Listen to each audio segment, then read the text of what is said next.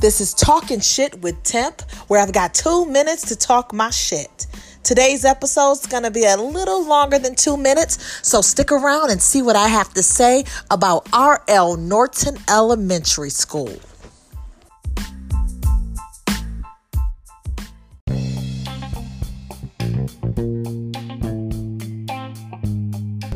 Hey guys, so this morning I seen something in the in the media or on Facebook rather that completely fucking triggered me.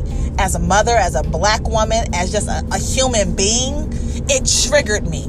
So there's a school in Georgia here. It's uh, called R.L. Norton Elementary School, and it failed. They completely failed these parents and this student three times. So on the first day of school, they failed to put the child on the bus. The parents work an hour away from school. And if you know anything about uh, Metro Atlanta traffic, an hour quickly turns into two, quickly turns into three when you kind of factor in fucking traffic. So these parents are a little ways away from their child's school, right? And this school failed three times to make sure the, this baby was on the bus. So the first day of school, they didn't put the um, child on the bus. The parent chopped it up to first day, first week of school woes. Okay. The second time, the child is, you know, not placed on the bus and lost.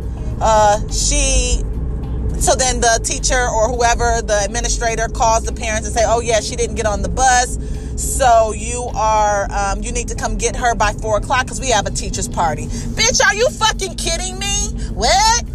What? Okay and then the third time yes third time she didn't get on the bus on february 28th they tell her oh it's not our responsibility. It's the bus driver's responsibility.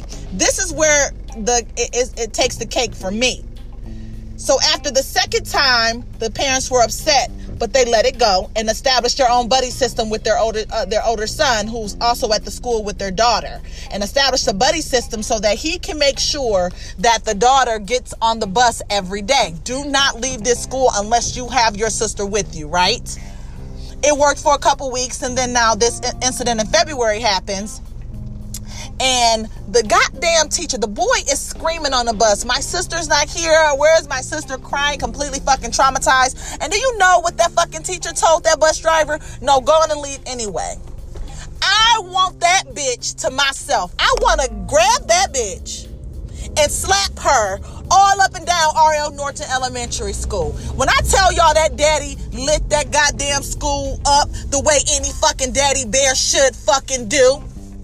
And then to put icing on the cake, they ban him from the school, saying if he's on the premises without police escort, he'll be arrested for trespassing. What?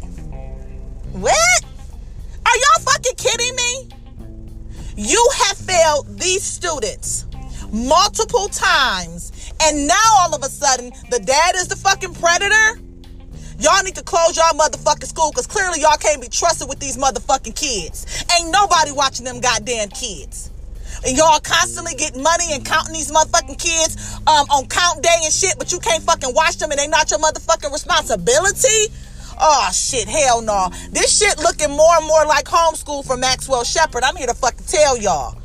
Fuck you, R.L. Norton Elementary School. Period. Bye.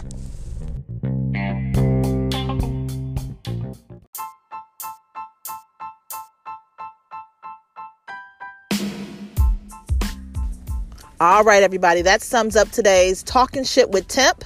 Continue to like, share, subscribe, tell all your friends about Talking Shit. Continue to put episodes in my lap. Continue to bring me stories. Continue to uh, tell me what you want me to talk about. Um, leave feedback in the message area or go to my Facebook and leave me comments. Go to my Instagram and um, like, share, and subscribe. Thank you, everybody. Love you.